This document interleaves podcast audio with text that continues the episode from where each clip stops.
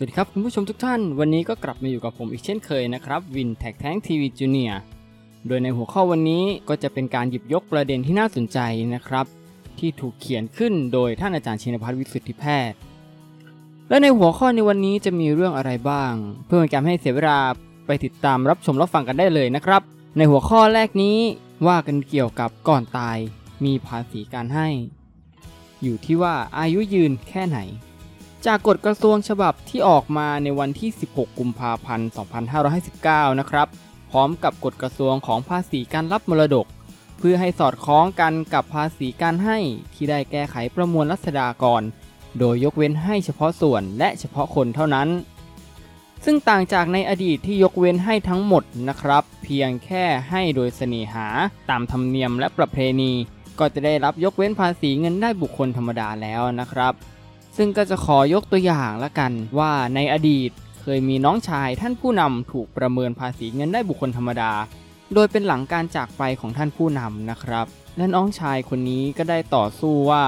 เงินจำนวนมากได้รับจากพ่อค้าในวันตรุษจีน หรือวันครบรอบแต่งงาน วันโกนผมให้บุตร วันคล้ายวันเกิดภรรยา วันคล้ายวันเกิดน้องชายของท่านผู้นำ ซึ่งทั้งหมดนี้ก็มาจากเมื่อมีวันสำคัญวันไหนก็ตาม พ่อค้าก็จะต้องหาโอกาสเพื่อไปมอบเงินให้เสมอนะครับ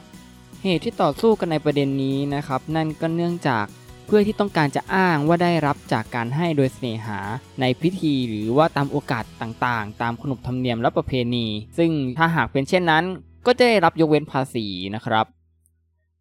แต่ภายหลังศาลฎีกาตัดสินในปี 2520 นะครับว่า เป็นที่ยอมรับกันทั่วไปนะครับในวงการพ่อค้าว่าน้องชายเป็นคนมีอำนาจ และมีอิทธิพลมากเพราะเป็นน้องชายของท่านผู้นำน้องชายอาจช่วยเหลือหรือได้รับผลประโยชน์แก่บรรดาพ่อค้าได้มาก พ่อค้าที่นำเงินจำนวนมากไปให้ล้วนแต่เคยได้รับความช่วยเหลือจากน้องชาย และหวังผลประโยชน์ในทางใดทางหนึ่ง แม้ไม่ใช่ทางตรงก็อาจจะเป็นทางอ้อม จึงถือไม่ได้นะครับว่าเป็นการให้โดยเสน่หาเนื่องในพิธี หรือตามโอกาสแห่งขนบธรรมเนียมประเพณี โดยสรุปก็คือศาลฎีกานะครับตัดสินว่าไม่ได้รับยกเว้นภาษีจากเงินจำนวนมากเหล่านี้ และจะต้องเสียภาษีเงินได้บุคคลธรรมดา ในกรณีนี้นะครับ หากนำมาใช้ในปัจจุบันน่าจะมีการประเมินภาษีกันขนาดใหญ่กันเลยทีเดียว และคดีแบบนี้น่าจะเกิดขึ้นทั่วประเทศไทยนะครับ โดยไม่ต้องมีองค์กรหรือหน่วยงานมาปราบปรามทุจริตคอร์รัปชันหรือในอเมริกานะครับ ยุคของเจ้าพ่อชิคาโกครองเมืองนั่นก็คืออัลคาโปนนะครับรัฐไม่สามารถเอาผิดหรือลงโทษในคดีอาญาค้าเหล้าเถื่อนค้าประเวณีได้ นั่นก็เป็นเพราะว่าพยานนั้นตายกันหมดแล้ว สุดท้ายรัฐบาลจึงนำเรื่องการโกงภาษีมาใช้เล่นงานอาคาโปนนะครับ จนต้องรับโทษติดคุกอยู่ 11 ปี เพราะตามหลักกฎหมายภาษีแล้ว ทรัพย์สินที่ท่านได้มาจากไหน ไม่ว่าจะผิดหรือถูกกฎหมาย ก็จะต้องเสียภาษีทั้งสิ้น ในไทยเองนะครับศาลฎีกาแผนกคดีภาษีอากรเคยตัดสินในคดีที่เกี่ยวข้องกับเงินได้ ที่ได้รับจากกิจกรรมผิดกฎหมายว่าต้องเสียภาษีในทำนองนี้เช่นเดียวกันแล้วก็ขอต่อกันไปเลยนะครับกับหัวข้อต่อมา นั่นก็คือหัวข้อ ภาษีการให้ยกเว้นแบบมีข้อจำกัดอย่างไร โดยการแก้ไขประมวลรัษฎากรในส่วนภาษีการให้เมื่อวันที่ 5 สิงหาคม 2558 และมีผลใช้บังคับเมื่อวันที่ 1 กุมภาพันธ์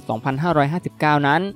มีผลให้ยกเว้นภาษีการให้เฉพาะจำนวนไม่เกิน 20 ล้านบาทต่อคนต่อปีภาษี โดยนับตามปีปฏิทิน ทั้งนี้สำหรับผู้รับนะครับที่ไม่ว่าจะเป็น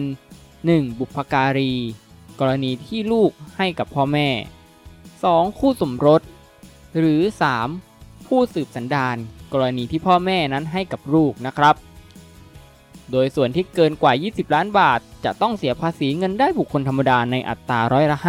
5 หากผู้รับเป็นคนอื่น จะได้รับยกเว้นภาษีไม่เกิน 10 ล้านบาทต่อคนต่อปี โดยส่วนที่เกิน 10 ล้านบาทจะต้องเสียภาษีในอัตราร้อยละ 5 เช่น ปู่ให้กับหลาน พี่ให้กับน้อง ลุงให้หลาน เพื่อนให้เพื่อน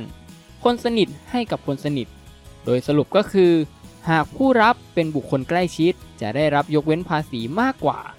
ทั้งนี้ส่วนที่เกินกว่าจำนวนที่ยกเว้นภาษีจะเสียภาษีในอัตราเท่ากันนั่นก็คือ 5%นะครับโดยทางออกสำหรับคนมีทรัพย์สินมากก็คือการทยอยให้ทรัพย์สินแก่ลูกหลานพี่น้องปีละไม่เกิน 20 ล้านบาท หรือ 10 ล้านบาทต่อคนต่อปี หากมีทรัพย์สินมาก แต่มีผู้รับน้อย อาจจะต้องให้กันเป็นหลายสิบปีกันเลย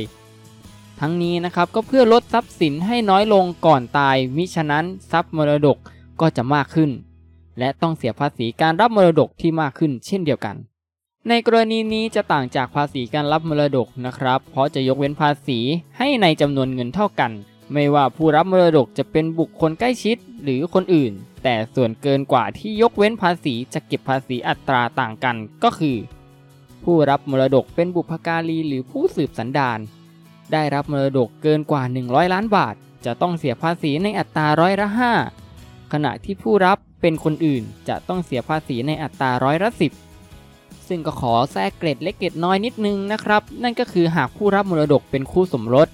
กฎหมายภาษีการรับมรดก ยกเว้นภาษีให้ทั้งหมด โดยไม่ได้จำกัดจำนวนเงินยกเว้นภาษี ดังนั้นคู่ไหนนะครับที่แต่งงานกันแล้ว ไม่ได้จดทะเบียนสมรสหรือจดแล้วหย่า